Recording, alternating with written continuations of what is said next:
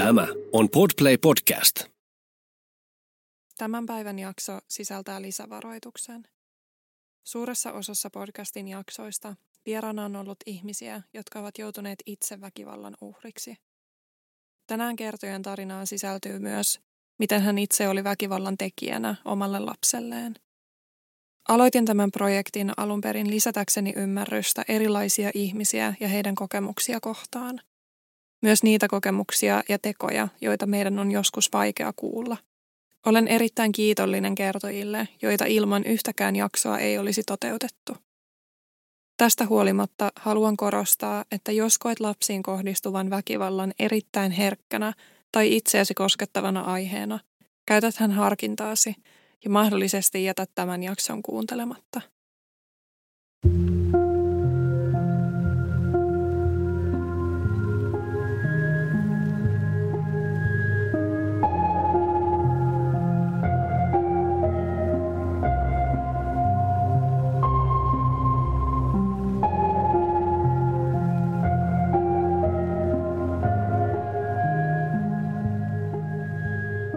Kuuntelet Siitä on vaikea puhua podcastia. Jokaisessa jaksossa tulet kuulemaan anonyyminä esiintyvän ihmisen vastauksen kysymykseen, mikä on vaikeinta, mitä olet koskaan kokenut. Nämä tarinat kerrotaan ilman sensuuria tai filtreitä. Yksityiskohdat voivat pysäyttää ja pyydänkin siksi huomioimaan sisältövaroitukset, jotka löydät jakson kuvauksesta.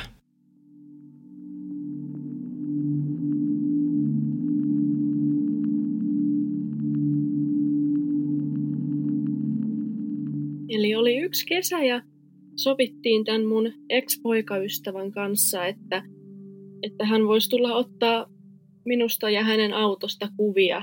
Olla, oltiin siis kummatkin autoharrastajia ja valokuvaus ja autot meitä yhdisti. No hän sitten ajoi tota toisesta kaupungista tänne mun luokse ja siitä se sitten lähtikin.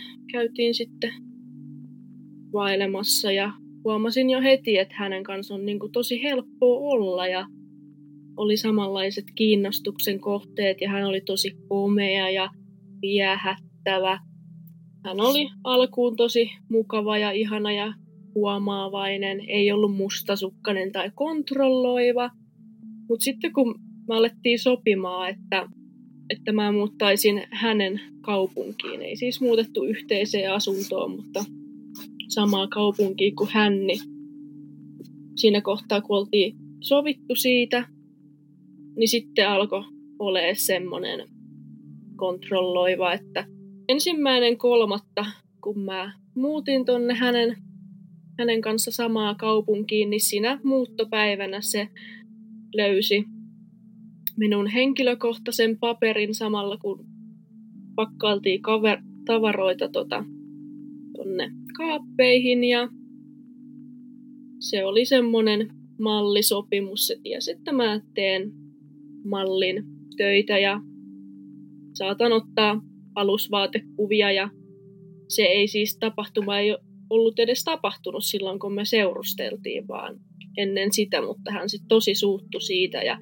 eiköhän mä valehtelin, että, että se ei ole sitä, mitä se on, mutta kyllä mä sitten sanoin heti, että se tai sanoin totuuden ja, ja sitten hän alkoi huorittelee siinä ja löi minun avokämmenellä ohimoon ja muuttolaatikoiden päälle minut paiskas kolme kertaa ja sitten mä juoksin tonne vessaa karkuu sitä. Joo. Se oli ensimmäinen kerta, kun hän on ollut väkivaltainen on niitä tavaroita lennellyt ja vähän jo oikeastaan ennen kuin mä muutin sinne toiseen kaupunkiin, kun huomasin, että se on aivan muuttunut. Kai se jotenkin tajus sen, että hän on alkanut saamaan minua niin kuin hänen kynsiin tai niin kuin hän oli saanut minut hänen vietäväksi, niin sen oli sitten helppo kontrolloida mun elämää. Ja kun mä muutin sinne toiseen kaupunkiin, niin hän ajatteli, että mulla olisi jotenkin tosi vaikea lähteä sieltä pois ja saada ystäviä, niin hän voi sitten alkaa käyttäytymään miten haluaa. Että esimerkiksi kaupassakin, jos mulla oli vähän avonaisempi paita, niin se koko ajan käski nostaa, ettei näy liikaa rinnat. Ja että jos mulla oli legginsit jalassa, niin mun olisi pitänyt käyttää jotain sellaista hupparia siinä tai joku, mitkä peittää ne muodot. Ja mä olin taas itse semmonen, että mä nautin niin kuin siitä, että mä oon itse varma ja mä haluan näyttää sen muille ja olla just niin kuin minä itse. Niin se oli tosi pahan tuntusta, että hän kontrolloi noin paljon. Ja se, kun mä en ole kehenkään rakastunut ensisilmäyksellä kun siihen ihmiseen. Ja mä ajattelen, että tämä on niin kuin parasta, mitä mun elämässä on tapahtunut, kun oli, oltiin vaan niin samanlaisia. Niin sitten kun kaikki kaatukin päälle, niin harmittaa. No sen ensimmäisen kerranhan, väkivaltakerran jälkeen en vielä lähtenyt, että me sovittiin se juttu. Ja tälleen jatkettiin parisuhdetta. Hän vaikutti siltä, että on tosi katuvainen just kun sinä aamuna näki ne kaikki mustelmat ja kaikki, että näytti siltä, että oli tosi katuvainen. Mutta sitten meillä, en mä tiedä, me vissiin alettiin puhumaan jo erosta ja mä olin jo aika paljon siellä omassa kotikaupungissani ja tutustuin paremmin tähän mun nykyiseen poikaystävään ja tavallaan löydettiin toisemme jo ja sain lainata hänen autoa ja sitten mä tulin sillä hänen autollansa tänne, minne mä siis muutin. Ja hän näki tämän minun nykyisen poikaystävän auton ja hän alkoi sitä sitten potkimaan ja otti mun puhelimen ja yritti katsoa sieltä mun tietoja ja ei päästänyt mua menemään. Ja siinä oli sitten joku tekemässä jotain tietyötä ja mä sanon, että minä menen kohta juosten tonne tietyä henkilölle, että, että sä oot tollanen ja sitten se lähti omalla autollaan siitä pois ja se yritti ajaa mun päälle, mutta se oli, olin sellaisesta hyvässä paikassa, että ei onnistunut. Ja sittenhän se lähtikin omille teille ja mä soitin poliisit. No sitten se siinä ajeli niitä teitä ympäri ja mä sitten lähdin sen auton kanssa turvakotiin ja olin sitten siellä yön. Että siitä oikeastaan lähti semmonen, että nyt mä haluan tuosta lopullisesti eroon. Ja se oli oikeastaan, se oli kuun alkuu, kun mä hänestä erosin ja kuun loppu oli sitten, kun niin kuin aloin sitten olemaan siellä mun nykyisen poikaystävän luona. Lapsihaaveet alkoi jo siitä, kun mä oon ollut ihan alaikäinen, että, että jo oikeastaan 15-vuotiaana mä olin mun silloiselle poikaystävälle, että jätetäänpä tämä ehkäisy nyt pois, mutta eihän siinä nyt onneksi sit tullut. En tullut raskaaksi silloin, mutta kaksi vuotta mä olin ilman ehkäisyä ja sitten se vähän loppui se ajattelu siitä lapsesta ja sittenhän se lapsi niin kuin tuli huonoimpana hetkenä, että en mä niin kuin ajatellut, että mun nyt kannattaisi aloittaa ehkäisyä, kun en mä nyt tässä muutenkaan tullut raskaaksi ja yhdyntää on ollut kumminkin ihan joka päivä melkeinpä. Niin. Lapsi vaan tuli huonoimpana hetkenä sitten kun mä ekaa kertaa sen raskaustestin tein, en mä niin kuin meinannut sitä ja se oli vähän semmoinen tosi ahdistava tilanne, koska mä tiesin, että siinä on mahdollisuus siihen, että, että sillä on kaksi isävaihtoehtoa. Ja mä kovasti sitä laskin niiden viikkojen avulla, että milloin tämä olisi tapahtunut, tapahtunut tämä hedelmöittyminen, mutta ei siitä oikein saanut mitään selkoa. Niin. Sitten se oli vaan sellaista koko raskauden ajan stressiä.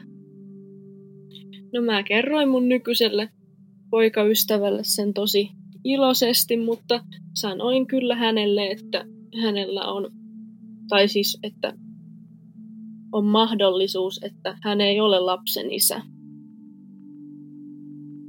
Ja hän otti sen hyvin ja oli aluksi jopa tukena ja auttoi mua, kun mulla tuli aika pahoja raskausoireita, tosi pahan väsymykset ja niin oli tukena. Mutta sitten oikeastaan kun raskaus eteni, niin ei hirveämmin enää ollut. Ja kyllä mä ymmärrän, että se on kumminkin sillekin ollut aika stressaavaa miettiä, että onko se nyt lapsen isä vai ei. No oikeastaan siihen ensimmäiseen ultraan asti oli niin kuin positiivisia tunteita ja odotin tosi kovasti, että saan kuulla vauvan sydänäänet, mutta en sitten tiedä, mikä, mitä niin kuin tapahtui. Tai tässä voi olla sekin, kun mulla oli semmoinen kotona oleva sydänlaite, millä kuulee sydän äänet. Ja me sitten kuunneltiin tämän mun poikaystävän kanssa niitä ääniä, ja hän sanoi, että, että, nähän, että tämä ääni kuulostaa ihan kauhealta, että en mä halua kuunnella mitään sydänääniä. Jotenkin se oli varmaan niin kuin ensimmäinen semmoinen, kun mä oon aina ollut niin semmoinen takertuvainen ja kiinni poikaystävässä ja aina välittänyt tosi paljon, että mitä hän puhuu tai mitä hän on mieltä, niin ehkä se jotenkin vaikutti siihen, että, että se niin kuin alkoi sitten muuttumaan ne, se ajatusmaailma siihen kasvavaan sikiään.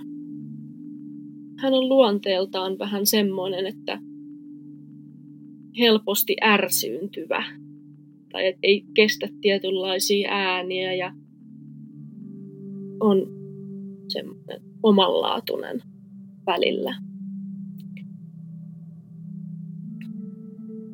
Ultraan menin yksin. Se oli kyllä ihan ihmeellinen tilanne. Mutta siinä tuli sitten aika äkkiä paha mieli, kun se neuvolan täti siinä oli myös siis, ja hän sanoi tai vähätteli sitä, että mä en voisi olla lapsen äiti, että en mä niinku tiedä, miksi mä en voinut olla.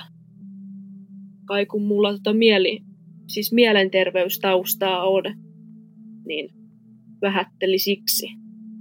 Mulla on ollut ihan lapsesta asti monia osastojaksoja ja on ollut viiltelyä ja itsemurha ajatuksia ja mun elämässä on tapahtunut tosi paljon niin kuin, suuria muutoksia. Esimerkiksi 2015 mun parhain kaveri oli henkirikoksen uhrina, se on se Joutsenon tapahtuma ja sitten siitä vähän sen jälkeen niin mun eno hirtti itsensä ja mulla on laajat kaiken, tai laajoja oppimishäiriöitä, mitä ei ole ehkä huomioitu koulussa ja kiusaamista on ollut, niin siinä on varmaan syitä, että miksi on ollut. Että olen ollut sijaisperheessä ja vastaanottokodissa ja en mä en ole ollut vaikea lapsi. Mulla on vaan ollut paha olo, että en mä niinku ole hukuttanut itseni, itseeni alkoholiin tai mihinkään muuhin päihteisiin. Aina olen ollut ajoissa kotona ja tälleen, mutta sitten tarvinnut mielenterveydellisiä palveluja ja tukea. Kyllä mulla on aina ollut selkeänä se, että ajattelen, että olen hyvä äiti ja tykkään lapsien kanssa olla ja viettää aikaa. Että ei se tullut missään vaiheessa mieleenkään, että mä olisin mahdollisesti huono äiti tai en olisi kykenevä lasta hoitamaan. Hoitajan kommentista en kertonut oikeastaan kellekään, kun ei mulla oikein ollut, kun ei mun poikaystävää kiinnostanut enää hirveämmin mitkään mun raskauteen liittyvät asiat.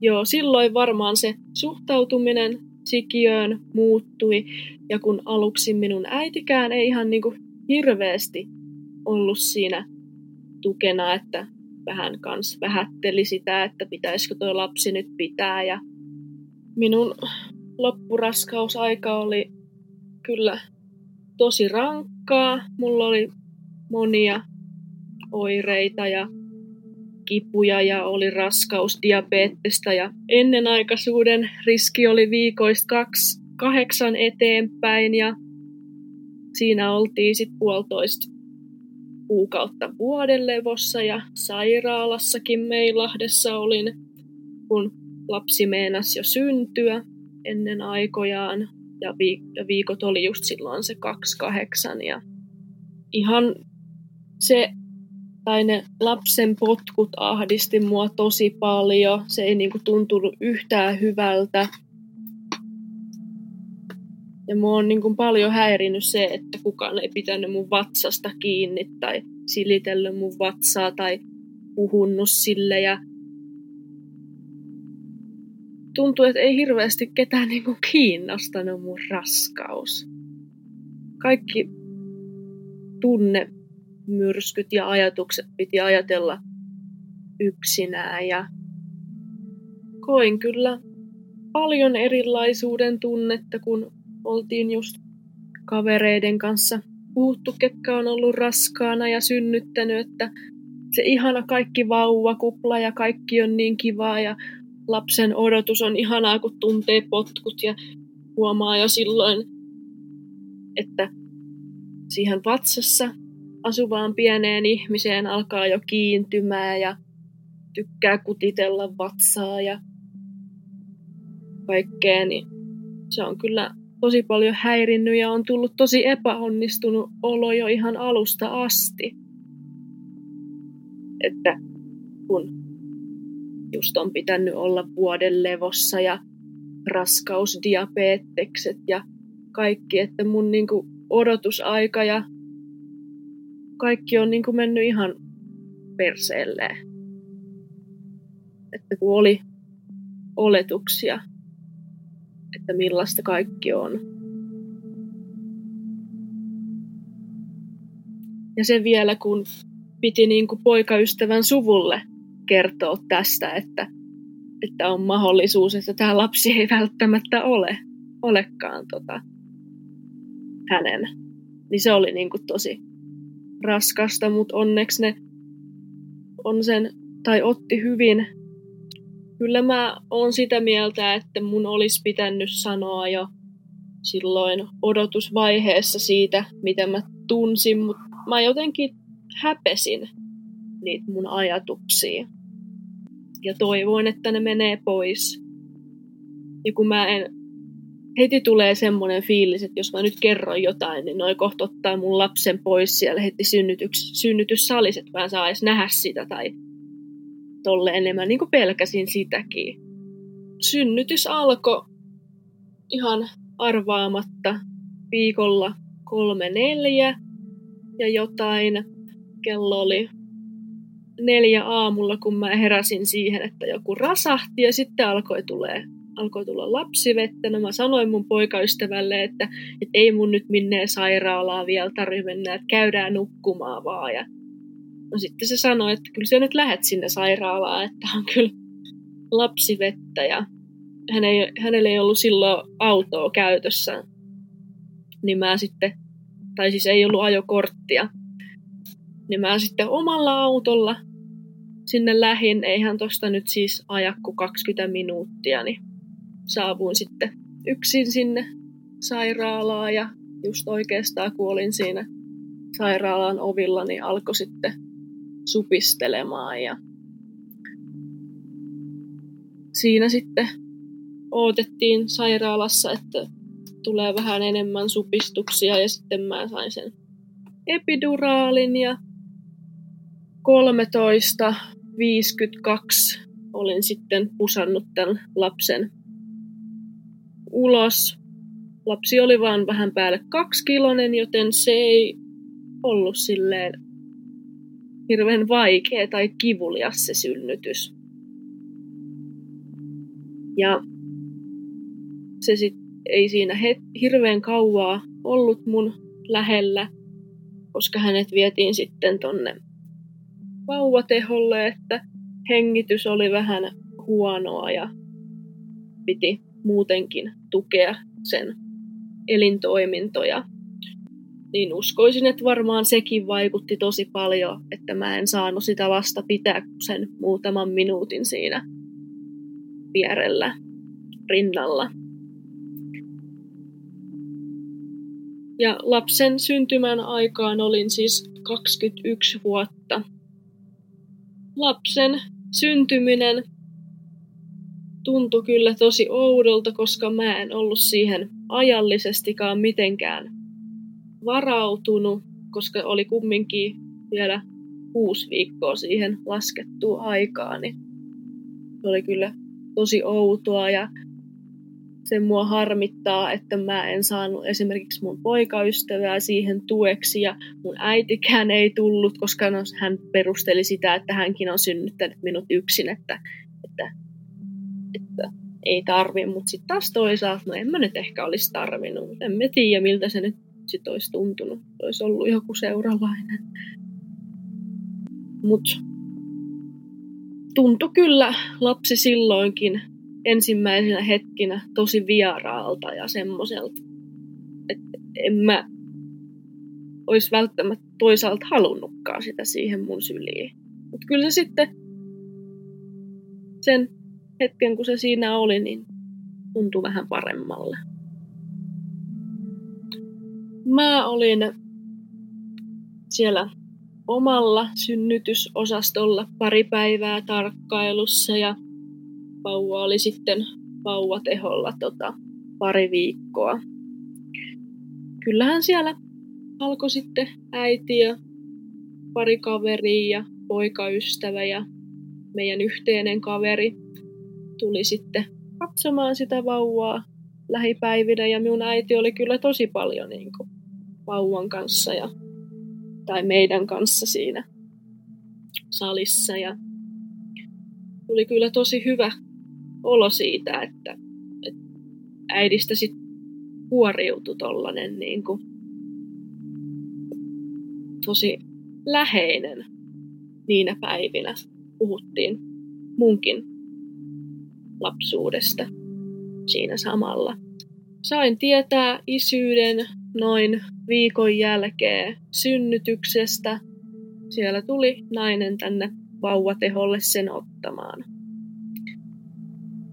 mun reaktio ö, isyystestin tulokseen oli aika raskas, että siitä vielä enemmän niin kuin jotenkin tuli semmoinen inho vauvaa, kun ajattelin, että nyt mä näen sen mun ex-poikaystävän jotenkin tässä vauvassa. Ja, ja mun poikaystäväkin oli tosi surullinen siitä, koska mitä hän nyt oli sitten ollut muutamia kertoi osastolla ja piti vauvasta huolta, niin sanoi, että on niin kuin tullut rakkauden tunteita ja on tuntunut, että on mun oma poika.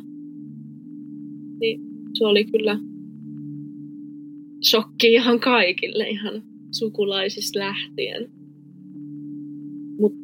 Tunneelämä alkoi kyllä oikeastaan heti seuraavasta päivästä jo muuttumaan, että huomasin, että olen aika itkunen ja oli jotenkin tosi vaikeaa mennä aamuisin sinne vauvan luokse hänen osastolle ja hoitamaan.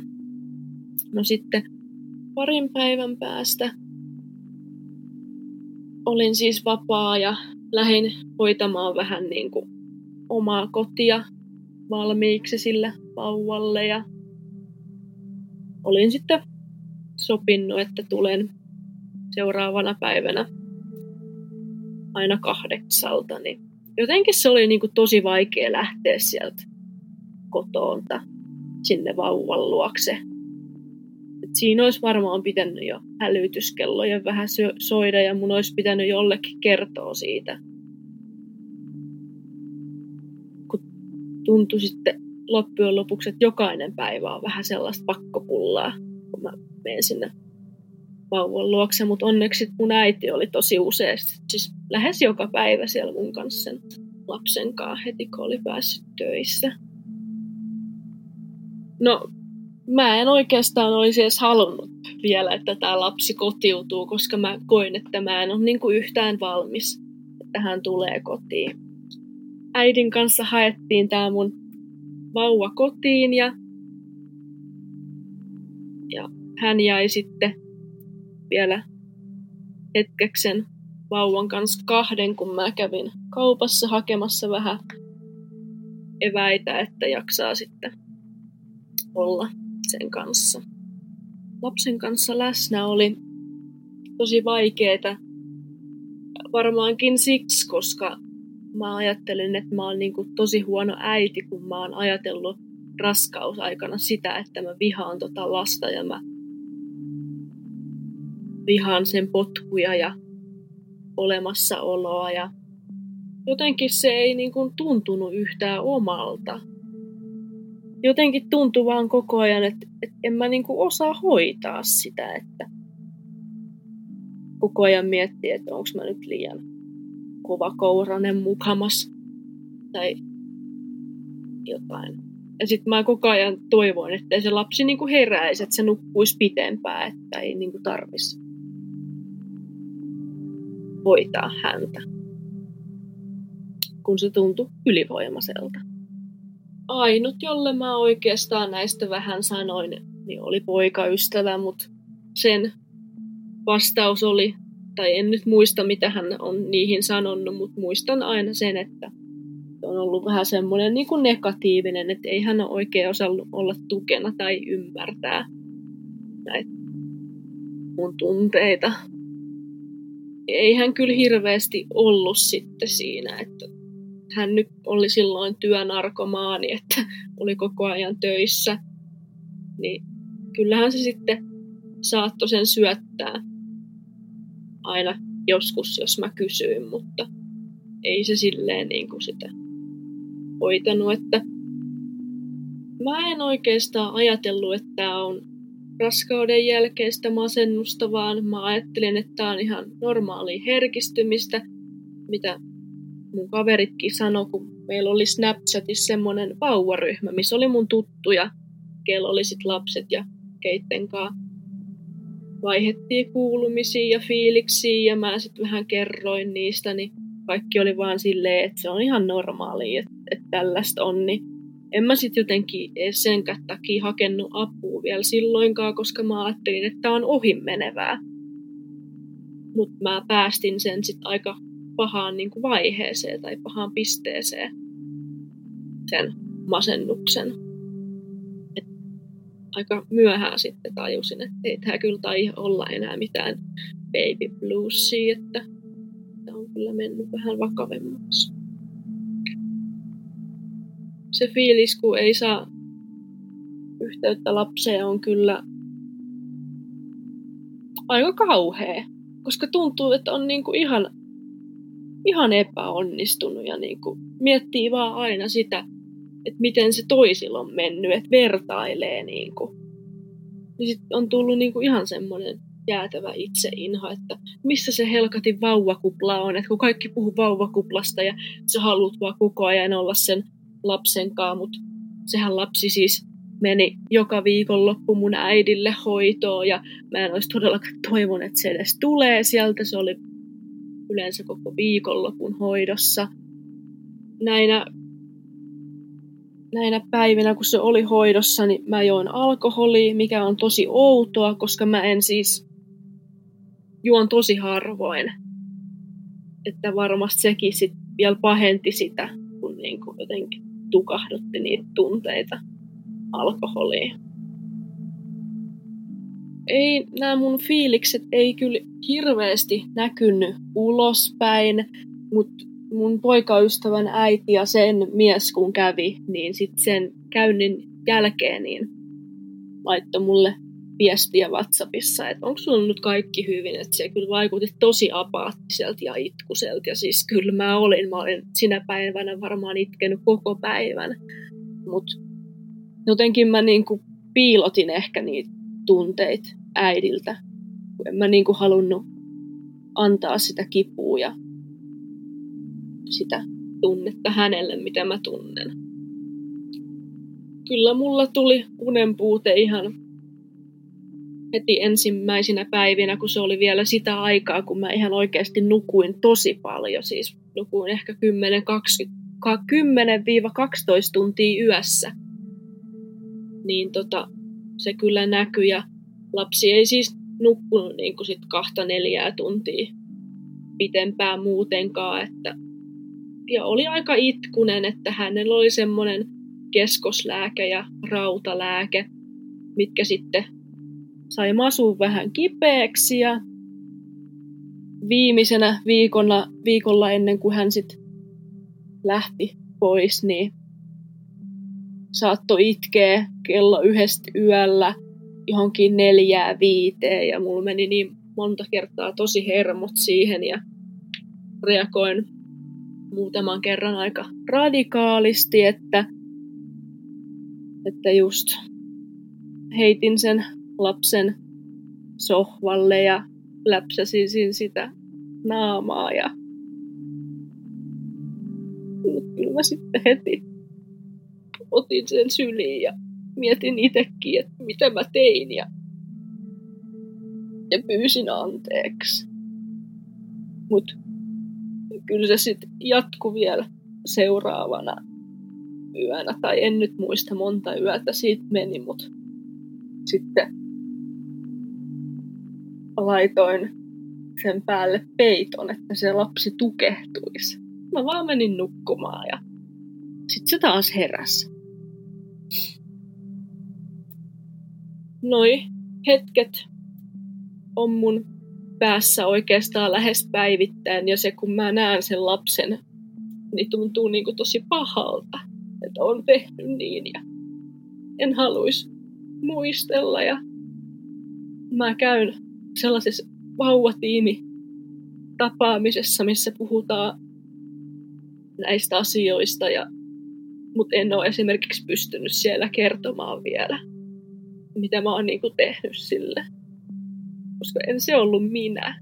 Tai olin se minä, mutta en se, niinku, se oli joku muu persoona. Oli vaan niin paha olla.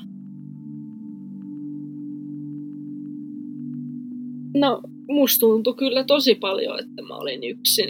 Ei, poikaystävä tuli oikeastaan vähän nukkumaan, että se lähti siinä kahdeksan maissa ja tuli ehkä kuuden, seitsemän aikaa illalla aikaisintaan. Ja mä asuin vielä silleen vähän korvessa, että ei esimerkiksi mun äiti ei päässyt ihan tosta noin vaan, kun ei silloin ajokorttia ja ei sinne tullut bussitkaan. Ja ei hirveästi kaveritkaan päässyt, koska ei niillä ollut välttämättä mitään ajoneuvoa. Niin tuntui kyllä, niin kuin olen yksin, että ei mulla ollut ketään. Kyllähän siis neuvolasta täti tuli sitten jonkun ajan päästä niin kuin tsekkaamaan sen lapsen painon ja pituuden ja kyllä mä niin kuin sanoin siinä, että musta tuntuu niin kuin aika vaikealta tämä ja sitten sovittiin, että joku perhetyöntekijä tulisi sinne, mutta se ei sitten koskaan kerkenyt toteutuu ja kumminkin sen kolme viikkoa hän asui mun luona, eikä niin kuin, enkä saanut apua. Kyllä mä yritin päivisinkin nukkua mutta ei siitä sit oikein tullut mitään. Tuntui, että oli jotenkin ylikiarroksilla. No itsemurha-ajatuksia mulla oli tosi paljon ja kyllä mulla niinku, kun mulla oli semmoinen mietintäpaikka, minne mä ajoin ja siinä oli meri edessä ja tyyntä ja pimeää, niin mä kyllä useasti mietin, että nyt mä pistän kaasun pohjaa ja upotan meidät ja tämän auton tonne veteen, että en mä niin kuin jaksa enää, mutta ei sit onneksi silleen tapahtunut. Minä tein sen päätöksen, että, että lapsen on nyt lähdettävä pois, että mä yksi yö sit soittelin semmoiseen kriisipuhelimeen ja kerroin näistä mun fiiliksistä ja ne oli sitten seuraavaa aamua hoitanut tota, tälle lapselle sijaisperheen, mikä oli siis tosi mahtava paikka ja se oli ihana ja on, ollaan edelleenkin hänen kanssa väleissä. Että hän sitten lähti ja kyllä se niinku tuntui pahalta, mutta se oli silti tosi semmoinen niinku huojentunut fiilis, että nyt mä voin niinku keskittyä vaan itteeni ja sitten mä nukuinkin varmaan koko päivän ja tuntui tosi helpottavalta, että, että lapsi lähti, että se oli sitä joka päivästä taistelua, että jaksaako nyt itteensä tai jaksaako lasta.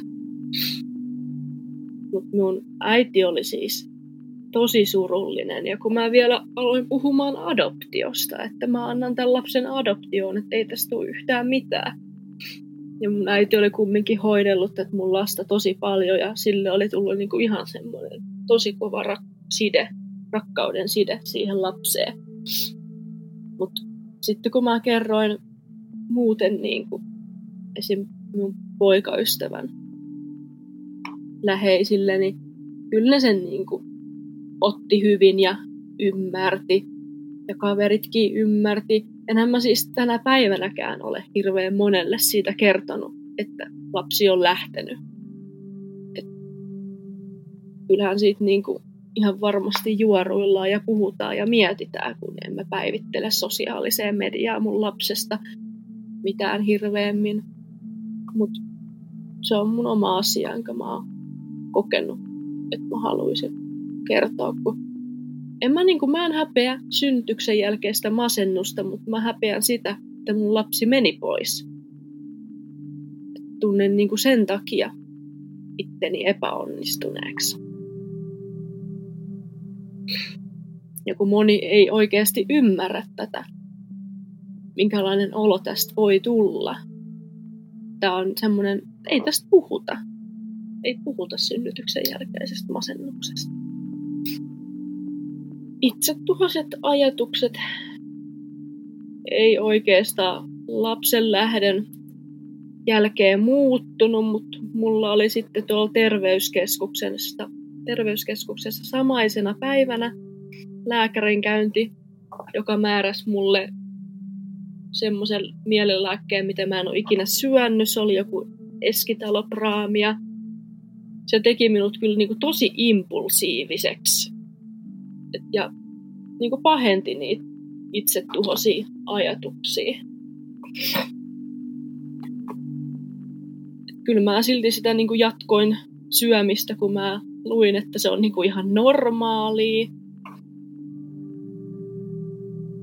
Mutta ei kyllä olo ei helpottunut siitä lääkkeestä. Ty- tai siis tykkään elämästä, vaikka se onkin potkinut päähän, mutta en mä sitten toisaalta, niin en mä halua tehdä itselleni mitään enkä kellekään. Ja mun äitikin on niin paljon kokenut elämässään pahaa, että mä halua antaa sitä kokemusta sille, että, että mä riistäisin itseni häneltä. Et varmaankin se just mitä mä koen omaan äitiä kohtaan, kun hän on niin rakas. Eli 25.12.2009 tota, mentiin mun poikaystävän kanssa hallille vähän korjailemaan autoja. Se on ollut meidänkin semmoinen yhteinen juttu. Ja meille sitten tuli siinä riitaa, kun mä oon ollut muutenkin tosi niin kuin epävarma siitä, että mitä mä teen. Ja lääkityksen alasena mulla meni silloin tosi nopeasti hermot, jos joku ei onnistunut. Ja siinä oli just sit joku tilanne, että joku ei onnistunut ja sitten mä aloin ärsyttämään ja sitten se alkoi ärsyttämään ja sitten jossain vaiheessa tuli jotkut mustasukkaisuuden puheet siinä ja hän sitten otti mun puhelimen ja yritti selvittää sieltä silloin jotain, kelle mä oon puhunut ja sitten mulla meni vielä enemmän hermoja ja sitten mä otin tällaisen pitkän lekan ja paiskasin sille sitten käteen, että enkä mä ajatellut tosiaankaan, että se käsi olisi murtunut, mutta sitten se alkoi paisumaan ja tuntui ihan ihmeelliseltä, niin sitten mä menin tonne oksiin, eli päivystykseen ja, ja sitten kuvasi sen ja totesi, että se on murtunut.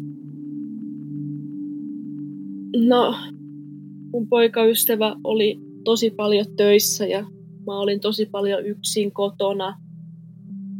Niin sit yksi päivä mulle tuli vaan semmoinen fiilis, että, että mä lähden yhdelle järvelle ja menin sinne sitten kävelemään ja tein jonkun äänitteen ja lähetin sen mun poikaystävälle, jossa mä siis sanon, että, että jos tää jää pettää tästä alta, niin mä nyt sit lähden, että mä en enää jaksa ja tälleen.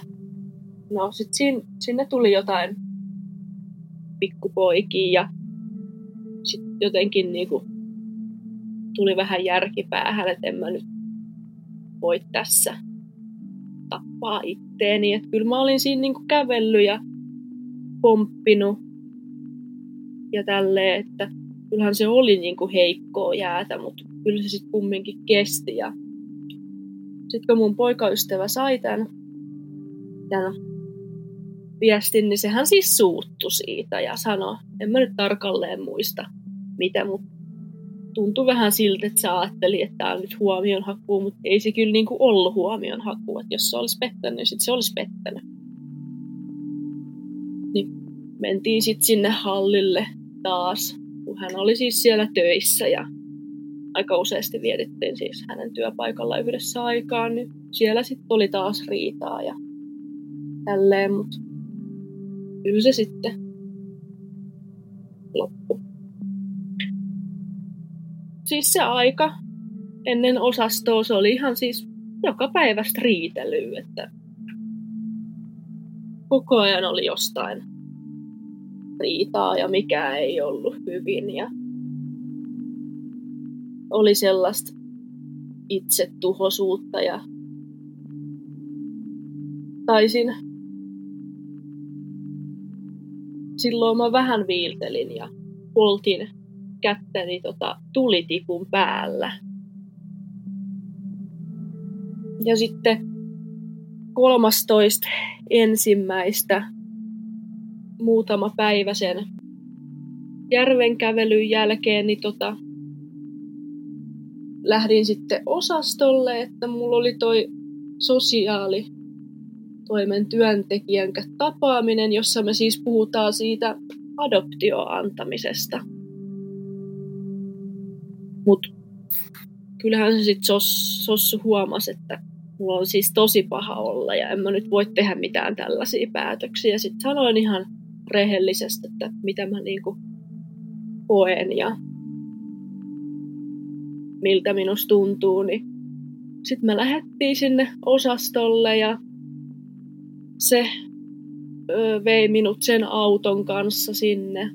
Ja se aina ihan ensiksi on vaatteita vähän ja kämppä jäi tosi sotkuseen kuntoon.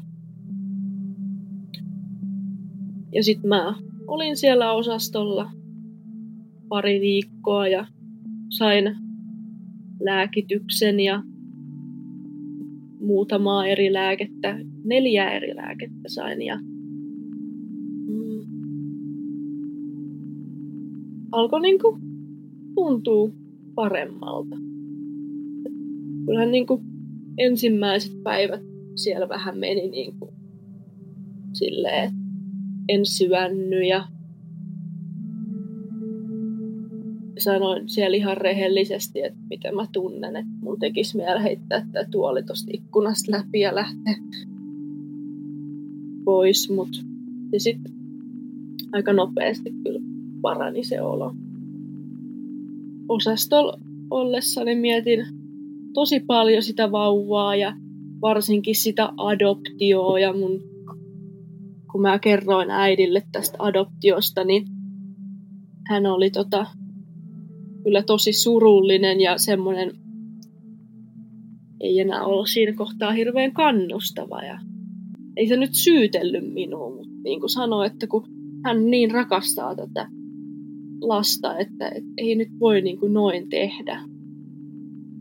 Osastolla vietin kaksi viikkoa ja osastolta kotiutuminen oli kyllä ihan, tai siis tuntui vähän jännältä, mutta muistan siis sen, kun tulin, tulin sinne kotiin ja kun siellä oli tiskit, ne oli alkanut haisemaan siellä ja mun poikaystävä sitten sanoi, että et sit jaksanut tiskata niitä tiskejä ennen kuin sä lähit sieltä kotonta ja mä olin ihan silleen, että miten sä niinku meinaat, että mä kerkeän nyt tiskata, kun mä lähdin suoraan sieltä kopsista päivystyksestä sen sossun kyydillä sinne. Ja kun mä olin niin loppu, niin jotenkin niin siinkin taas tuli semmoinen, että en mä niin saa tukeekaan ollenkaan. Oli se kyllä ihan inhottavaa sinne palata sinne kotiin jotenkin. Ja ihan se, kun, niin kuin, kun mä en ollut vieläkään sit kerännyt niitä kaikki vauvan juttui pois. Siellä oli niin kuin vielä sänkyä ja vaatetta ja tuttipulloon. Jotenkin sekin tuntui niin inhottavalta. Sitten meillä tuli joku riita mun poikaystävän kanssa ja mä sitten pokkasin tota sohvapöytää ja lennätin lautaset lattialle ja sitten sen lautaseen sirpaleen kanssa niin vedin sitten semmoisen 10 sentin pystysuoran lihaskalvoa asti oleman viillon, joka vuoti tosi paljon verta. Sitten mä menin sinne tikkauttaa sen aavan ambulanssilla. Sen tapahtuman jälkeen tai illan jälkeen mentiin ihan normaalisti kotiin ja oltiin ihan oikeastaan suht normaalisti ja siitä oikeastaan niin kuin lähti sit niin kuin loppujen lopuksi se niin kuin paraneminen ja kun mä en niin kuin oikeasti siis halua enää yhtään viiltoa ei ene, enempää mun kehoon. Kyllä se sitten niin herätti, että nyt ihan oikeasti pitää ottaa itteensä niskasta kiinni ja nyt niin kuin parantuu tästä, että ei voi olla koko loppuelämä tällaista vuoristorataa. Ja kun mä en siis ole luonteeltani impulsiivinen yhtään ja et en niin kuin hirveän helposti alan niin kuin suuttumaan liikaa tai tekemään mitään tavaroiden paiskomista tai mitään.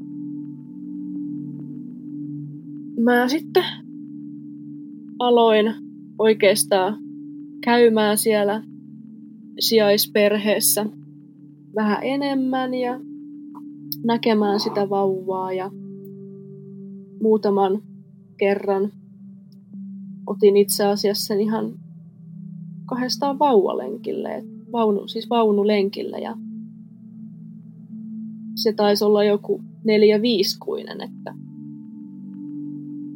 se oli tosi mukava se ensimmäinen sijaisperhe, mutta sitten se ei voinut enää pitää sitä siellä, kun se oli vain niinku tämmöinen väliaikainen perhe. Niin sitten hän vaihtoi uuteen perheeseen ja kun tämä nainen tuli sitten tutustumaan meihin ja tähän mun lapseen ja äitiin, niin huomattiin jo heti, että se on niinku tosi tommonen, siis jotenkin negatiivinen. Ja en mä niinku, ei tykätty siitä äidinkaan. Ja kyllä mä sit niinku, ei se ollut mitään turhaa fiilistelyä. Sitten äiti otti puheeksi tota mulle, että, että sehän voisi mun lapsi muuttaa hänen luokse. sehän on tosi mahtavaa, että tänä kesänä minun lapsi sitten muutti äidin luokse oheishuoltosopimuksella ja se on kyllä oikeasti pelastanut kaiken, koska mä oon niinku alkanut enemmän näkemään mun lasta, että yritän ihan viikoittain nähdä ja tuli itse asiassa tota, yksi, yksi, yksi askel eteenpäin tuossa muutama kuukausi sitten, kun mä menin mun lapsen kanssa kahdestaan ulos leikkimään ja sitten me käytiin vielä vaunuin, vaunujen kanssa kävelemässä. On tosi paljon vahventanut meidän sidettä. Mulle raskain osuus tässä prosessissa on ehdottomasti ollut se, kun se lapsi asu mun luona, että kun se meni niin tosi pahaksi. Mutta on myös ollut tosi vaikeaa se, että kun siis luoda tunteita siihen lapseen. Nyt mä oon ollut terve tässä jo pitkän aikaa ja nähnyt lasta, mutta en mä niinku silti osaa tehdä sen kanssa mitään ja se ei ehkä ota minua kontaktiin silleen samalla tavalla kuin äiti, mikä vielä vaikeuttaa. Se on niinku tosi jännä, että miten niinku oman lapsen kanssa ei osaa olla. Et se on kyllä ollut mulle kans tosi vaikeeta. Ja jotenkin niinku koko ajan stressaa sitä, että, että saankohan mä nyt ikinä siihen lapseen sit loppujen lopuksi mitään tunteita, mutta kyllä mä huomasin tossa, kun mä aloin vielä vähän enemmän käymään tässä kesällä, kun oli just kesälomat ja kaikki. Ja hänkin oli minun lapsen kanssa kesälomalla, niin huomasin, että se jopa tuli niin kuin ihan halaamaan minua ja vielä enemmän niin kuin otti minuun kontaktiin. Niin kyllä se ehkä vähän niin kuin helpottui, mutta siihen on taas tullut takapakki, koska mä en ole kerkenyt olemaan mun lapsen kanssa niin paljon. Mutta vielä se, että jos me jäätäis kahdestaan, niin en mä pysty niin kuin hirveän pitkäksi aikaa ainakaan sen lapsen kanssa olemaan. Toisten äitien kokemukset tuntuu tosi niin kuin mun tulee niinku semmoinen kateellisuus, että, niinku, että, että miksi mulle ei ole voinut tulla tollasia. Tulee niinku tosi huono oma tunto. Ja et en mä niinku hirveästi niinku kestä edes välttämättä kuulla, että kun jollain menee niinku lapsen kanssa tosi hyvin. Et kyllä mä niinku siihenkin on siedättynyt. Että pystyy niinku enemmän kuulemaan. Ja sekin, kun mun äitikaverit on nykyään tosi niin kuin kannustavia, että, että on niin kuin kuuntelee ja antaa neuvoja ja on kyllä niin kuin tosi paljon helpottunut. Mutta kyllä se niin kuin tuntuu pahalta, että kun niillä on niin kuin mennyt kaikki niin hyvin. Ja sitten on mennyt ihan sivusuun. Minun tunteet mun lapseen tällä hetkellä on kyllä, kyllä ne on niin kuin lämpimämmät. Et siis tänäänkin kävin siellä tota, minun koiran pennun kanssa ja se oli kyllä tosi niin kuin, se on tosi mukavaa niin kuin, olla siellä ja kyllä mä niin kuin, tunnen jotain lämpöä sitä pikkusta kohtaan, mutta ei se ole vielä niin kuin sellaista äidillistä. Mä toivoisin, että tästä enemmän puhuttaisiin esimerkiksi ennen kuin lapsi syntyy neuvolassa esimerkiksi. Tämä on kumminkin yleistä, että herkistymistä tapahtuu, mutta se, että näin radikaali tulee, niin se ei ole niin yleistä. Mutta, mutta toivon, että kaikki pystyisi jakaa kokemuksia avoimesti ja no ihmiset reagoi näihin vähän vaihdellen, että on ehkä vähän sellaista niin kuin kriittisyyttä, että onko tämä nyt oikeasti totta ja että sä et ole vaan pystynyt huolehtimaan sun lapsesta. Ja kyllä mä oon siinä kohtaa ihan rehellisesti sanonut, että mitä niin kuin on tapahtunut ja on sitten ehkä vähän tuonut sitä luottamusta, mutta musta on jotenkin tuntunut jo ihan alussa siltä, että kaikki ei ole ehkä ihan uskonut tai ehkä vähän mitätöinnyt, vähätellyt sitä, mitä mä tunnen ja koen. Mä näen tulevaisuuden mun lapsen kanssa kyllä sille aurinkoisena, että mä opiskelen nyt ja maaliskuussa loppuisi opinnot ja sitten ajattelin mennä töihin.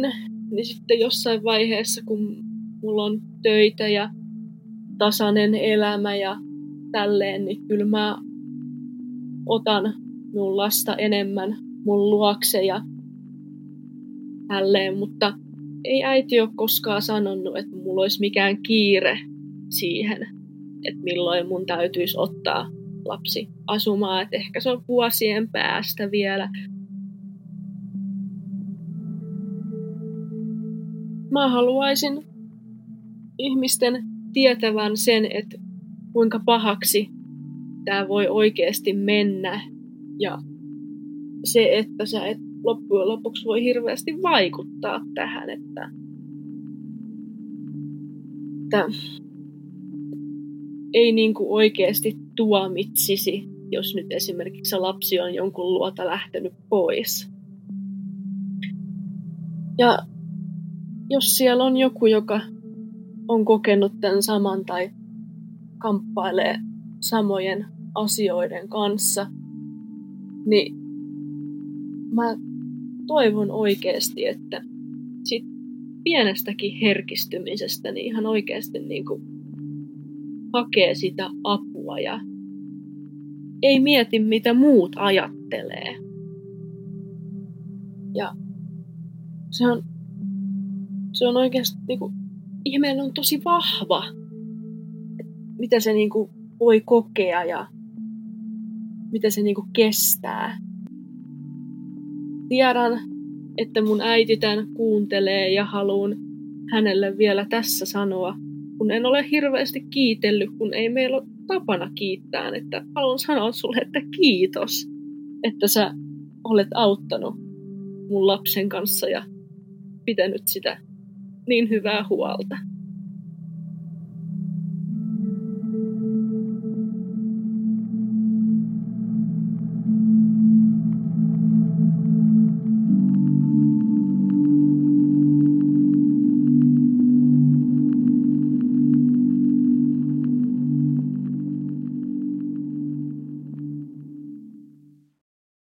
Olet juuri kuunnellut Siitä on vaikea puhua podcastin jakson.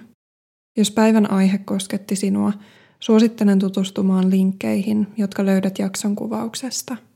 Jos haluaisit osallistua podcastiin ja kertoa oman tarinasi, voit lähettää hakemuksen osoitteeseen siitä on vaikea puhua at gmail.com. Siitä on vaikea puhua podcastin löydät myös Instagramista nimellä Siitä on vaikea puhua – Sieltä löydät muun muassa kuvan esineestä, jonka haastateltava kertoi muistuttavan häntä jaksossa puhutusta aiheesta. Lisäksi sieltä löydät lisätietoa aikatauluista ja tulevista jaksoista. Kiitos kun otit aikaa päivästäsi kuullaksesi yhden ihmisen tarinan. Ensi kertaan.